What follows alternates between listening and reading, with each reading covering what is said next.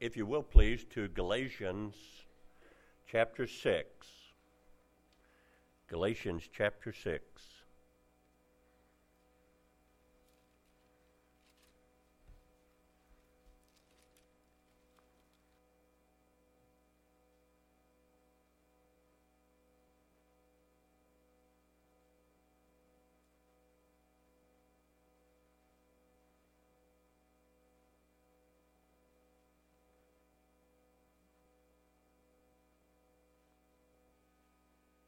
Spiritual, restore such an one in the spirit of meekness, considering thyself, lest thou also be tempted.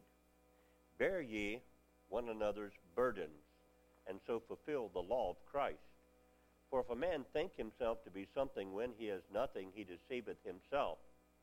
But let every man prove his own work, and then shall he have rejoicing in himself alone, and not in another. For every man shall bear his own burden. Let him that is taught in the word communicate unto him that teacheth in all good things. Be not deceived, God is not mocked. For whatsoever a man soweth, that shall he also reap. For he that soweth to his flesh shall of the flesh reap corruption, but he that soweth to the Spirit shall of the Spirit reap life everlasting. And let us not be weary in well doing for in due season we shall reap if we faint not. And if we have therefore opportunity, let us do good unto all men, especially unto them who are of the household of faith. Verse 9 again. And let us not be weary in well doing, for in due season we shall reap. Not a question mark there. We shall reap.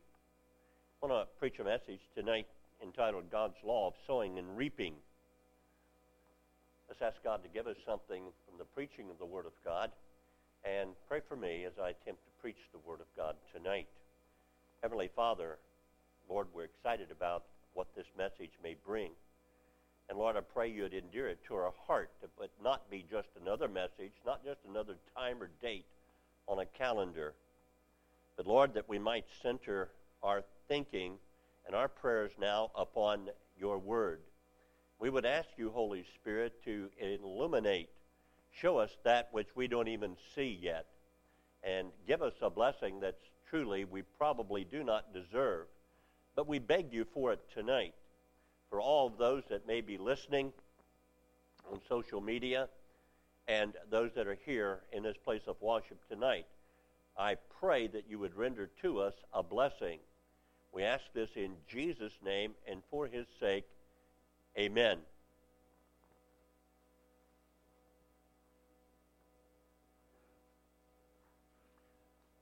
Pretty clear. It's something that we understand, something we appreciate in being the truth. Be not deceived. God is not mocked. That's the case, then, if we follow the rest of this verse through, for whatsoever a man soweth, he shall reap that which he soweth. I've told the funny story about my grandfather getting me up early on the farm and saying, Young man, I want you to finish sowing the corn. The furrows have been plowed, and all you have to do is put the corn in there, cover it up, and you're done. Well, you know, I was about 11 or 12 years of age, and I thought I had control of a lot of things. And I thought, well, what I'll do is I'll, I'll sow, I'll sow until I get tired, and I did. I sowed, and it didn't take me long to get tired. Then I looked in that bag. You just, you know, we didn't have anything sophisticated in the 1950s. Just had a little bag there, paper bag, brown paper bag. And I thought, I've still got I've still got several ounces of corn. Man, because that's exactly what the Bible says in Galatians 6 8. It says, He that soweth to his flesh shall of the flesh reap corruption. Talking to a, a, a waiter today before we left the restaurant. And he was a, I dare say, pretty slender fella. And uh, he said, he said at one time, and he said what, what he weighed, and he said, uh, I got that away because I just couldn't put away extra snacks. And he said, I, I got off of meat and I started marginalizing what I ate. And he said, I feel terrific right now. He said, it, it, as this waiter's job, he said, I don't know how many miles I walk per day.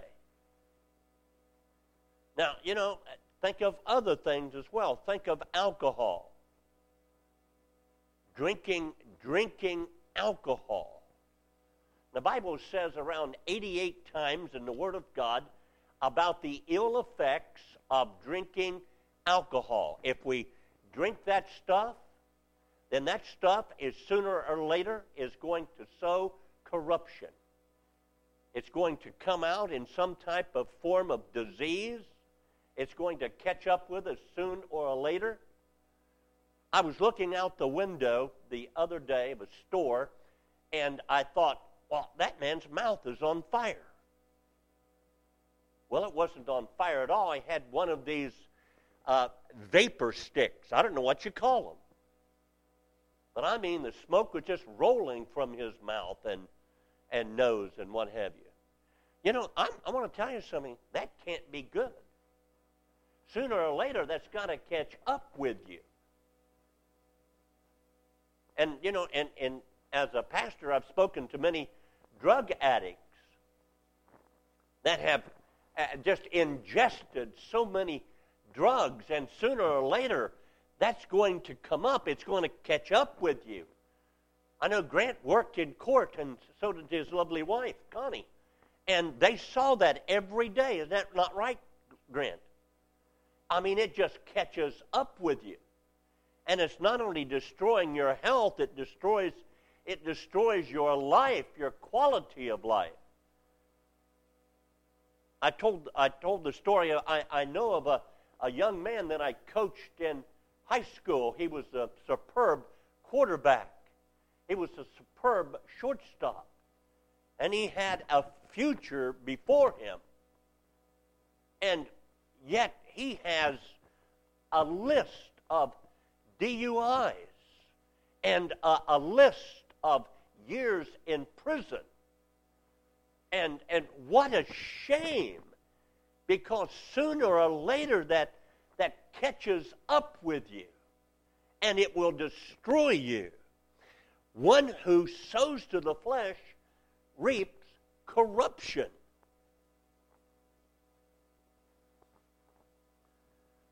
Second thing is that the love of money leads to the disillusionment and heartbreak of poverty.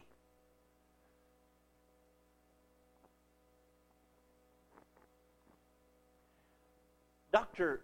John R. Rice, I read the story, went to a Bible college in Buffalo, New York to speak 50 years ago or better. And he, tell, he tells the story of walking into that Bible college. And that Bible college was in downtown slum section of Buffalo.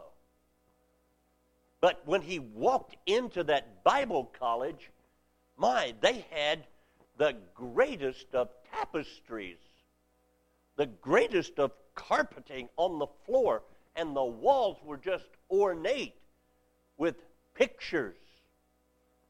And they took him to a place to stay, and it was better than any hotel that he had gone through.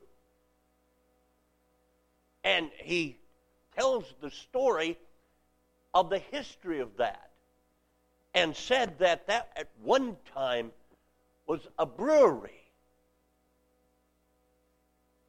They made booze. And the man that was the head of the brewery got saved. And he had made a fortune in booze. And when he got saved, he had to shut the brewery down. But to tell the story to young men, young men and women that wanted to go full time for Jesus, ministers, missionaries, and what have you, he remodeled the brewery. Now, that's just the opposite of negativeness. He reaped a fortune the wrong way, but yet turned that fortune around and made something beautiful for the cause of Christ. That's what happens when somebody gets serious about serving Jesus. Amen? May I say that serving Jesus Christ should never be a flippant thing, should not be just a casual understanding, that it should never be just a habit or just a good thing to do, but that serving Jesus should be something that we do seriously with fervor and dedication. The love of money leads to disillusionment. Can I tell you some things that you probably already know? Everything belongs to God. Everything, including the money that you now have. And isn't it a very generous God that says, Give me a tenth of my money? Do you ever look at it that way? if someone gives me $50,000 and says the way to hell, Bible's pretty straight on that, isn't it? That's pretty straight down the line. I read about a preacher or a man who went to a preacher and he said to the preacher, he said, Preacher, I'm going to kill myself. Because you see, I just can't stay away from women. And the only way that I can end this is to kill myself. And the pastor, thank God, was able to lead him to Jesus. And that man became a faithful servant in that local church. But what a terrible admonition that I can't get the opposite sex off of my mind in a negative way. And, beloved of God, this is not preached on, and I, there was little children in here, but what I'm, I'm, I'm trying to say is that's all over TV, it's all over the newspapers, and it's coming out of this Hollywood cesspool. People see that, and they see these, these TV programs that last a half an hour. They're supposed to be sitcoms. And they're sick calm, is what they are because they never show a family praying together, singing together, worshiping together, playing games together, being there for each other. They always see the dad who's not really a dad, he's really a shim. And, and the mother who is off somewhere doing things that ought not be done and children running around fending for themselves. You don't see that out of the scum and filth and the garbage of Hollywood because They're garbage oriented. Thank God for a home where children are safe and they don't hear profanity and they don't see booze and they don't see the misappropriation of drugs and they hear about Jesus. That's the home. One who sows for God is certain to reap good. But then, number next, Matthew 10:32. Whosoever therefore shall confess me before men, him will I confess also before my Father which is in heaven. Wow, that's a pretty good claim, isn't it? Malachi 3:10 says, "Bring ye all the tithes into the storehouse, that there may be meat in mine house, and prove me now Herewith saith the Lord of hosts, if I will not open you the windows of heaven and pour you out a blessing, that there shall be no room enough to receive it. And 2 Corinthians 9 6 says, For he which soweth sparingly shall reap sparingly, and he which soweth bountifully shall reap also bountifully. Those are some laws of sowing and reaping. If you sow a lot of good, then a lot of good will be reaped. Amen? I've never heard a preacher say yet that I've sowed too much. Never. I've heard I wish I would have done more. But we're not like that when we're sowing our garden, are we? Let's say we have a choice plot of land and we're going to sow.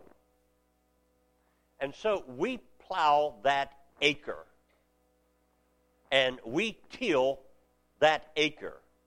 An acre is a pretty good little size of ground to have a garden. And you know what we do? I don't because I, I don't have that ground. But you know what farmers do? Farmers get out there and they know exactly how close the rows are that they can plant and they can reap the most for their sowing. They knew how far to put that corn they know how deep to put it. They know how deep the furrow is. And they know how close to put it be, uh, before it'll block out the other plant that's next to it and kill it. They know exactly. And you know what? They know exactly how far apart to plant those onions and beets and radishes and carrots, cauliflower, whatever they're going to plant, they have thought this out in their mind. They have done it over and over and over. They want to get the most productivity out of that piece of ground. They don't sow an acre and end up planting a quarter of it. No, whatever they plow is what they intend to use. Now, if we just desire to plant just a little bit, what are we going to reap? If we want a medium sized garden, what are we going to reap? Medium dividends. But if we plant the whole kahana, the whole acre, what are we going to get in return for that? Beloved, that's the way it is in living and sowing for Christ. We're not going to get a speck more out of what we're sowing than what we put into it. That's it. That's it. When we get to heaven, I'm afraid the Lord's going to say, I gave you the opportunity to sow to thousands, and you sowed only to hundreds. But I gave you the ability to sow to those thousands. Or I gave you the ability to sow to 20,000. And you sowed to 1,000.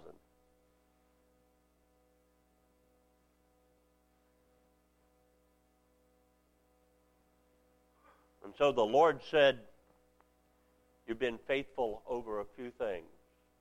I'll make you masters over much. But you could have sown more, and you could have reaped more. You could have had more, and you could have won more. To me,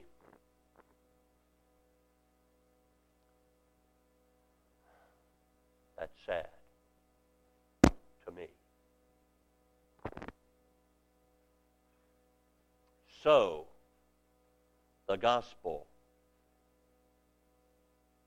He, Psalms 126, 6, he, that's anyone, that goeth forth and weepeth bearing precious seed shall doubtless come again with rejoicing, bringing his sheaves with him. I was never disappointed. I've never been disappointed when I've won somebody to Christ. Oh, I won them to Christ. I wish I hadn't. No, I, I, I've, I've never felt that. I've ultimately felt joy for knowing that one more soul is going to make it to heaven. Acts 5:32 and we are his witnesses of these things and so is also the Holy Ghost whom God hath given to them that obey him. I don't know if you outline in your Bible, but I want to give you I want to give you an outline. First of all, in chapter 5,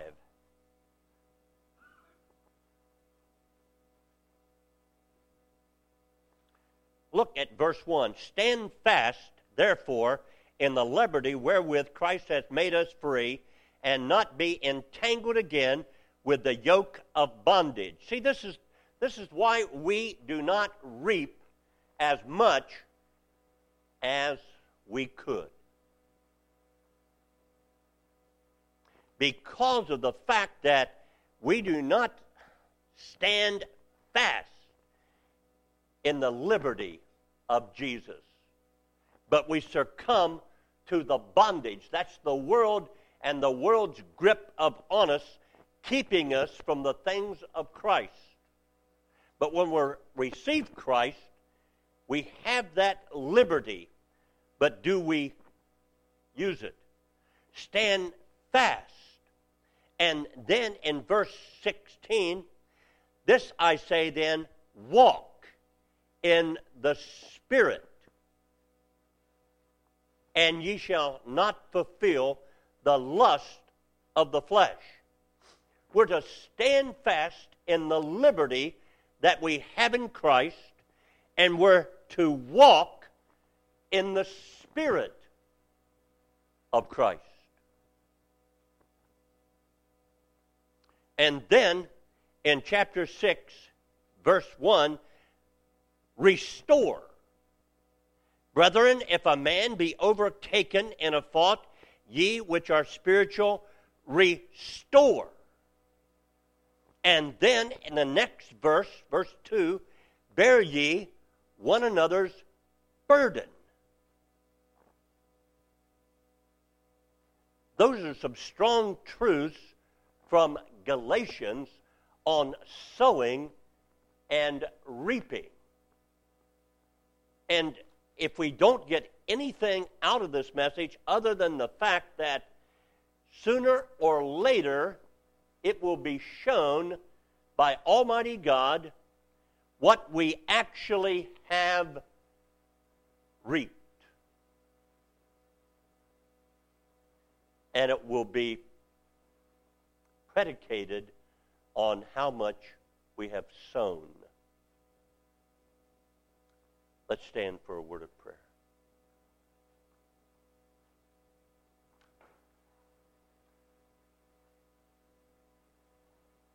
Heavenly Father, Lord, you have given us the ability and the commandment to sow. And then you've also forecast the results of our sowing. He that goeth forth rejoicing, bearing precious seed, shall doubtless come again rejoicing, bringing his sheaves with him. That's declarative. That's what will happen if we sow. Father, help us as a church. There may be someone tonight that's listening in. They may not be a Christian.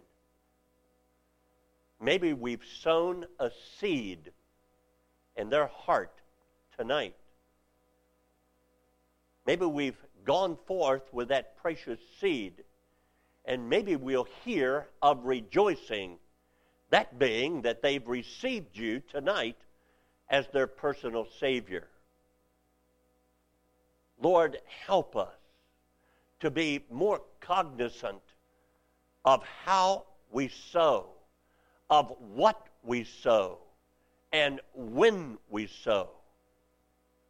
And may it be more important to us to sow those things that are of Christ than those of the world. Help us in Jesus' name, amen.